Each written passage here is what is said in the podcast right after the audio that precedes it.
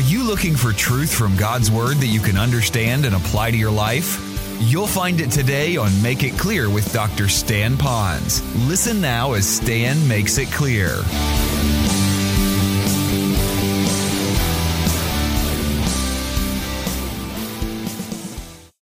For those of you who are guests, I'd like you to kind of feel like you're part of where we're going and where we've been. We're studying a book in the Bible that's actually a letter written to a group of people 2,000 years ago in a city known as Philippi. It was written by someone who was inspired by the Holy Spirit to write down to those people exactly what God wanted them to know and to do. But he wrote it from a place called prison, and it wasn't a real happy place if you can imagine what jails were like 2,000 years ago. And what was so interesting about this letter is that it's so full of joy and how much he was just filled with joy and compassion, even though he was in bondage for doing something that uh, the world said he was doing wrong, but God didn't see it that way at all. But he was going through a time of trials and testing. As we go through this particular letter, we kind of take little sections of it to really understand what he had to say because although the letter was written for the people 2,000 years ago, it was intended for us living right here in Hawaii or from wherever you might have come. It's for today, right today in your life. Now, we're in a section of Scripture that I've titled The Kind of Man God Uses. And I can imagine some of you ladies out there, you're going to look at that and you're going to say, the kind of man God uses. Is this a church that's all about men and they don't care anything about the ladies, that we have a man up here and the ladies are less? Not at all. In fact, we really care for ladies. We realize your tremendous worth and God has made you unique.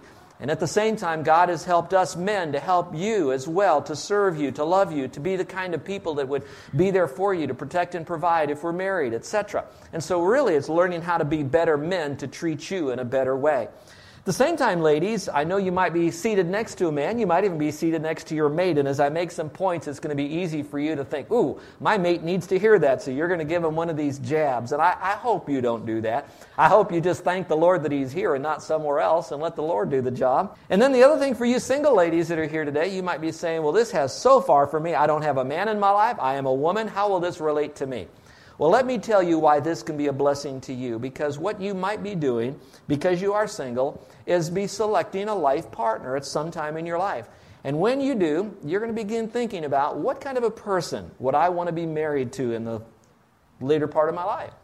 And so this would be a good maybe um, menu of what you might be looking for that would either be in a man or that the man is aspiring to become. In other words, he set this as his character life goal as well. And so this might help all of us. And those of you that are parents, especially of sons today, you might be thinking, what can I do to help foster these particular character traits even now in them? And so, what kind of man does God use? You could also translate it. What kind of a boy would God want to have grow up to be a man? And help them with that as well. So, there's a lot of different ways if you really want God's Word to change your life. It'll be a real blessing to you.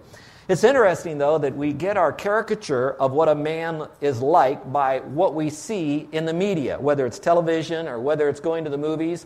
And I think I've isolated four different types of men that the world will parade before us as caricatures of what men are like. First would be the bullies. In the old days, it'd be the Dirty Harrys and the Rambos. Today, it might be the Bruce Willises. It might even be some of the rap singers and players that they really have very little regard for the law. They neglect anything that has to do with authority, and they're going to make their way known. And you can see bullies in the playground. You can see bullies where you work. You can even see bullies in churches. People that men that want to really take charge and take over and they don't really listen to the needs of others. The other kind of person is what we call the phony. They're the ones that think that they build themselves up by belittling other people. And so they think they're better by knocking everyone else down. And maybe some of those people could be the Archie Bunkers and the Al Bundys of the old days gone by. I don't watch much TV today, so I don't know who they might be as far as figures, but you know the, the principle. Then you have the wimpies. These are the ones that nobody takes serious at all. In fact, their motto is, Blessed are the passive, for they will avoid conflict at all costs. So they don't get involved in anything, but they don't take lead. They don't really influence. They don't, aren't the kind of people you'd want to follow. And the last group would be the sissies, and they don't even pretend to be masculine. This would be the uh, Michael Jacksons to the um, Boy Georges, people like that. In fact, they are so where they are today that they've given up on their roles and identities. And so the world now puts that before us. And so men are struggling with where do I fit? Am I a little bit of this, a little bit of that? And they're wanting to know who they are. Often they just kind of give it up and they become what often their dads were like or the masculine authority figure that might have been in their life early on and they take that on. And what I'd like for all of us to do, particularly the guys that are here today, if you'll do this for just a moment, instead of running the role of masculinity through the grid of videos and television and all that kind of caricatures, I'd like you for a moment to go through the Bible and see what God has to say about the role of a man. Now, I need to quickly say this that there is so much in the Bible about masculinity, not at the superiority to femininity, but in its own little role, that I could never conclude an exhaustive study on that. And I don't need to do that. And the reason being is that we're in a section of Scripture where that there are two men, possibly even three subliminally, that are used by God to show us a model of the kind of man God is going to use. So I'm going to appeal to the men that are here particularly for today. That just for today, you might lower any bit of defensiveness, a little bit of pride, and say, All right, Lord, I need to step up I need to kind of dial it up a little bit, and I want to know what is the model of the man that I should become, and at least give me something to work with this coming week as I lead my family, as I work on the world of work, or if I'm in school, that I could show the world the true biblical position of what a man is all about. Now, let's do that by looking at a couple of guys in this passage of Scripture. One of them, his name is Timothy. And notice what Paul said about this guy, Timothy. He says, For I have no one like minded.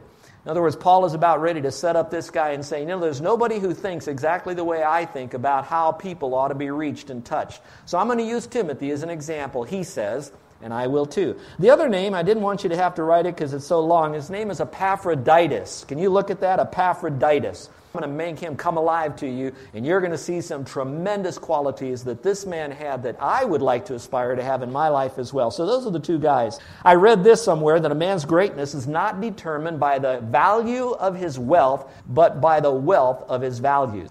And so, what I've done is I've looked at this scripture, and I can see five particular value traits that we could embrace into our own life by the power of the Spirit of God to become the man of God that He would have us to be. What kind of man God is going to use? So, number one would be the caring man. Let's look at that, shall we? If you will, would you read with me out loud the verse? This is part of the letter that Paul wrote to the people at Philippi about a particular person named Timothy who was a caring man. It says this.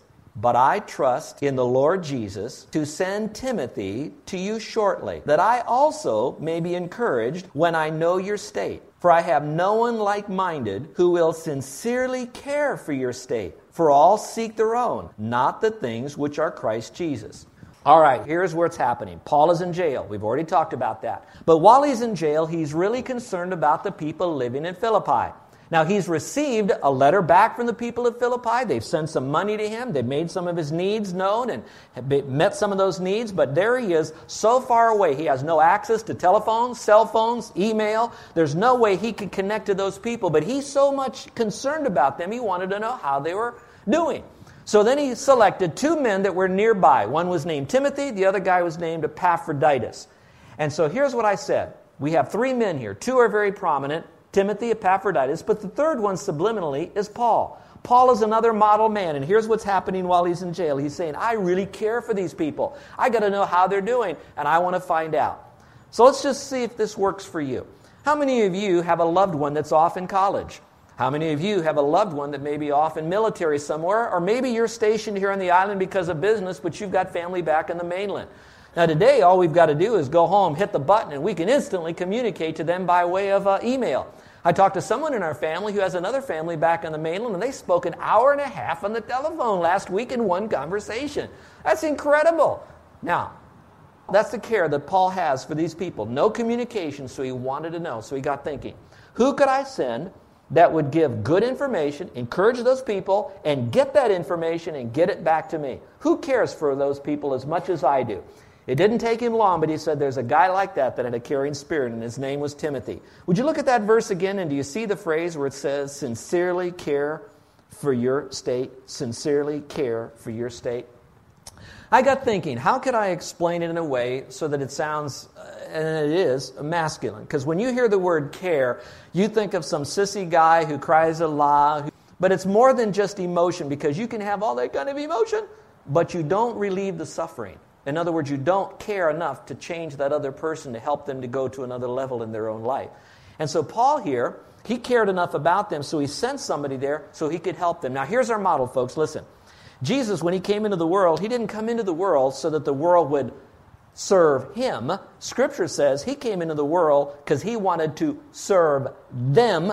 And in the same context, it said that he did it so he would be a model for us to follow. That when we are in the world, people aren't there to serve us necessarily, but that we're in the world to serve them. So if you're looking for, how do I put into this, if I'm going to be a caring man, what do I do? Here's what you do you say no to your needs and you say yes to the needs of those that are around you, and then because you care enough for them, in other words, you feel their pain, you're going to reach out and touch them in some way. Now, I'm not just talking about the physical touch, but I'm going to say you're going to connect to them in some way. So, can a, a man who's so wrapped up in himself reach out and touch someone else?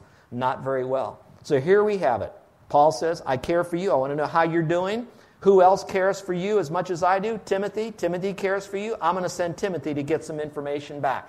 That's his intention here. He's looking for someone who cares. My question to you before we move on is this Who right now, that's in your sphere of influence, men, needs your masculine touch?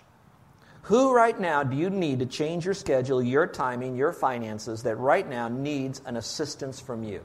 Is it a son? Is it a daughter? Is it someone on your job? Is there someone now that you need to extend what I call a forgiving spirit to them? Is there someone in the church right now that has a need that's unmet? And we've gotten so wrapped up in the busyness of our own life that we care for them from a distance, but just don't ask me to get involved. Who needs this right now that I can show that to? Now, watch this. That caring that you're doing is not a sign of sissiness, it's actually a sign of true masculinity. We saw that a couple hundred years ago when a lady would walk in front of us and there would be a puddle there, and the man would usually throw down his cloak. Remember that old joke? And she'd walk across it. Well, guys, who around us needs us to throw off our schedule, lay it down, so we can then help that other person go to another level? And I believe right now the Spirit of God is speaking to you. That's what a real man would do. That's what men are all about, is that caring spirit. Well, let's go to number two. As we go further in the passage, we not only know that he's a caring guy, but he's also a consistent man. Notice the verse says this But you know, and he's writing to the Philippian people, but you know his, meaning Timothy's, proven character. Would you circle that? You know Timothy already. I'm going to send him to you now. He's a caring guy because he cares for you. That's why I'm sending. But he's also a guy with great character. So I'm not just sending someone who's got great care, but he also has character. That as a son with his father, he served with me in the gospel. Therefore, I hope to send him at once as soon as I see how it goes with me. But I trust in the Lord that I myself also could come. I'm sending him, but I'm in jail. I can't. He has freedom. He can come. I'm going to be locked up here for a while, but I want to come to you shortly. But I can't get there. So he says, All right, who can do it? Someone who cares, but also someone who is consistent, someone that I can count on, someone that has proven character. Well, I got thinking about that idea of proven character, and I was wondering what would be one part of the characteristic of the umbrella of proven character. I think it's in one word, and it's the word integrity. A person who has personal integrity is someone that people can see their integrity through proven character. They are consistently. In other words, they do what they say and they say what they do consistently. Now, if you want to try to put the formula together for integrity, then it might look something like this it would be holiness plus consistency will equal integrity. In other words, you choose to be holy before the Lord. In other words, you choose to live a life of honesty, decency, that type of integrity, purity, all of that, but you do it over a period of time, we'll call it this way, a period of tested time, then it will translate into a person who has integrity. So, consistency with holiness has integrity attached to it. Now, if you'd like to know what Timothy's name means, it kind of helps us to focus. His name means to honor God. So, here's this guy. He's a person who really cares, he's a person who's really committed. And here's this Timothy guy, and he's going to be full of this proven character because it comes from a heart that says, I want to honor God. There are some of you that might be listening on radio or tape or not uh, certain of this whole God thing right now. But I want you to understand that there really is a God and that God really does love you and that God looks to you to come back to Him and to honor Him with your life. In a few moments, I'm going to tell you how that Jesus Christ is the model of this man that God wants us to be. But for right now, God says He wants us to honor Him. So here's what you're going to look at in your life. You're going to look at, all right, have I chosen to honor God? That would be the concept of holiness. I'm going to live a life honoring God. I'm going to do it over time, which will be consistency, and it will translate into integrity. So, if a person has integrity, he's going to be blessed with three things. As I did this search of integrity through Scripture from the old languages, I came across three results or three benefits of someone who chooses now to be a man of consistency. Here it is. First of all, he'd have what is known as a clear conscience. Look, if you will, at Proverbs chapter 10, verse 9. It says here, He who walks with integrity, notice the word walks has the idea of consistency, with integrity, walks securely. But he perverts his ways will become known. All right, let's see if we can help you with this. When it talks about a clear conscience, it means that as you go back over your mind, you can think of no one that you've offended or nothing that you've done in any way that would be offensive. So the opposite of a clear conscience is a what kind of conscience? Shout it out. Is a what kind of conscience? A guilty conscience. So, a man of God that chooses to have a clear conscience, the presence of a clear conscience is the absence of a guilty conscience. Now, how would I know that I have a guilty conscience? One way, there's going to be this inner voice, and I don't mean a woo woo voice, but there'll be something that will be partnering with you on the inside that you know that you know that this is really wrong. How many of you, male or female, have been in a position where that you know that this probably wasn't right, but you went ahead anyway, and you really felt inside that guilty, crummy feeling that you got from it? When you have that guilty conscience, that's like a governor. That's like a buzzer that goes off to either prevent us from doing something, or when we do it and that conscience buzzer goes off, then we deal with it by confessing it and getting it clean. If we don't do that and we carry that guilty conscience for a long period of time, what we then do is we begin to take this issue and try to blame place. It's not my fault, it's really right. We call it, we try to justify it. And we do this during the day. We do it during the event. We do it in the quietness of our night when we try to fall asleep and we realize, I wonder if this was the right thing. Should I have said that? Maybe I shouldn't have done this. Maybe, maybe our conscience was really going crazy. Then that translates into we get very tired. People then get depressed, they get fatigued, they get down, they slow down, their energy level is sapped, and it generally goes back to guiltiness that comes from a guilty conscience. And that's why it says that if we have a clear conscience, we'll be then walking a straight path and it will not eventually destroy us. So I would like to say to you men right now that want to be that man of God, allow the Spirit of God like a candle to go to the very deepest recesses of your conscience and be humble and willing enough for it to be revealed. And quickly do business with God. And here's what I'm going to say in love just give it up. Whatever that is that you're wrestling with, trying to uh, justify, find a verse for it that either says you've done it, you've blown it, grieve it, confess it, leave it, move on. All of a sudden, you're going to get a breath of fresh air. The load will be lightened. You will not be in a potential path of destruction, and you'll be in a position for blessing. The kind of man God uses is a caring man, but a consistent man with a clear conscience. But secondly, the second one here says this He'll have discernment the man with integrity will have discernment. And here's what it says it says, The integrity of the upright will guide them, but the perversity of the unfaithful, and here we could say of the inconsistent man, will destroy them. Once we allow sin to come in and our conscience becomes guilty, and we do not do business with that, eventually we start making wrong decisions that we do not have the discernment. And wrong decisions create more guilt and more guilt. Now we're really all goofed up, and we have moved from a guilty conscience to perversity. Now, I'm not here to amplify all what perversity could be. It could be moral perversity, it could be financial perversity, it could be relational perversity, but that's the consequence of someone who loses touch with making right decisions because their conscience is goofed up. And so here we are as men. If you want to step up as a man, begin working on not how strong you are or how much of a building you can build or a battle you can fight, but take the battle inside for a moment and say, I'm willing to be a person who gets my eyes off myself to care for others.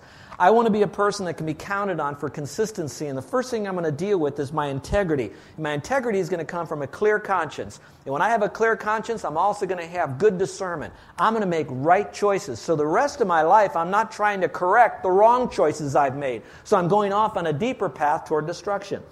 But then it goes to number three. Another time I found integrity in there, it says that a person with integrity will have happy children. I don't know that they're going to be giggling kids or babbling babies or laughing Larrys when they get older, but it does mean that they'll have a sense of blessedness. There'll be a sense of peace. There'll be a sense of rightness about them. And so you can capture all the nuances of the word happy or blessed there. but it's the opposite of a, of a uh, guilty conscience. So it'd be happy children. Look at the verse. It says here The righteous man walks in his integrity, and his children are blessed after him. Now, here's my question. Uh, you men, wherever you might be, most of you men have been blessed with having children, whether they're by flesh or by adoption. Some of you in the culture here of Hawaii, you have an ohana and you're looked upon as the uncle, and you know what I'm saying. And so you may even have your own kids, but into your ohana, you would be an uncle. You've got another person in your life. However, that might be, what you want to say is, all right, what can I do to provide the masculine image for these kids? So instead of being the person who can do so many push ups or can fix the car, although those things are important to do, is to be healthy, etc., but your commitment is going to come from being a person who's caring, that has the character of consistency. And when you do, listen, listen, folks, this is almost like a law, like the law of gravity. If I threw this microphone up, the gravity would bring it down. If I throw up integrity, what's going to come down will be blessed children. There are those in this church right now that are eating the sweetness of happy children because of the price they paid early on to be a caring husband, a caring father, a caring man who added to that the consistency of choosing to guard their conscience, to make sure at the same time that they would make right decisions based upon what they learned from Scripture. So they put the time in knowing the Word, to apply the Word, to choose the Word when they are called upon to make a decision.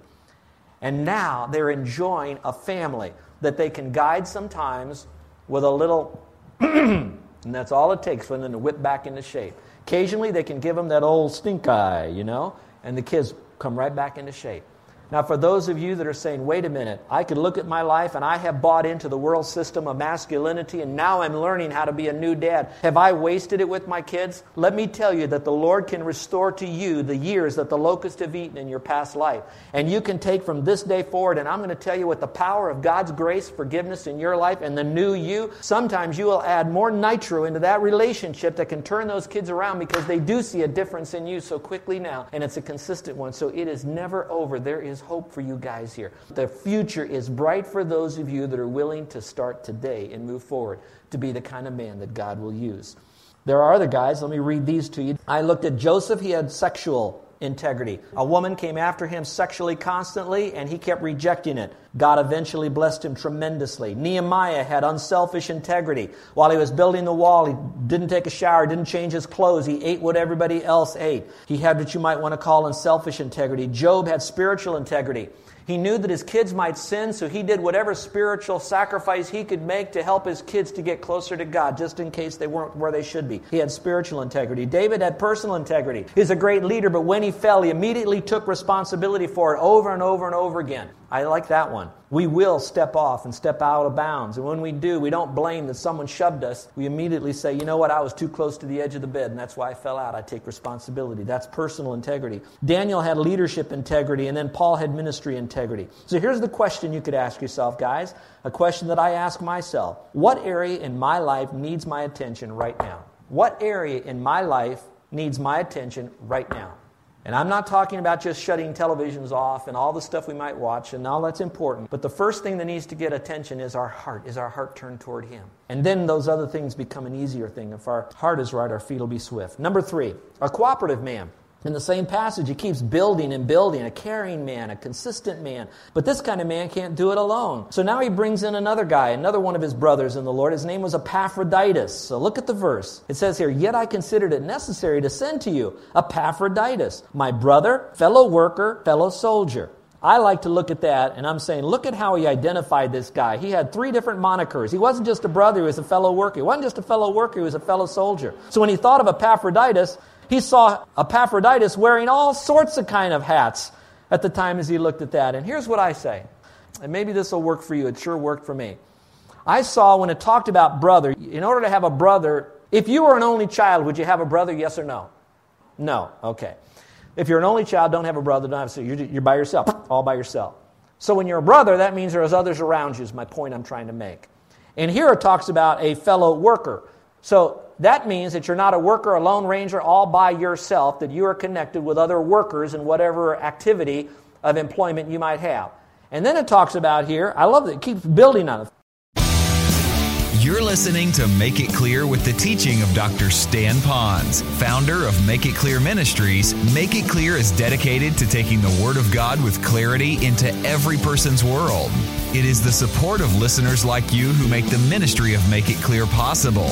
You can provide your tax deductible gift to Make It Clear online by going to makeitclear.org, or you can mail your gift to Make It Clear, P.O. Box 607901, Orlando, Florida 32860.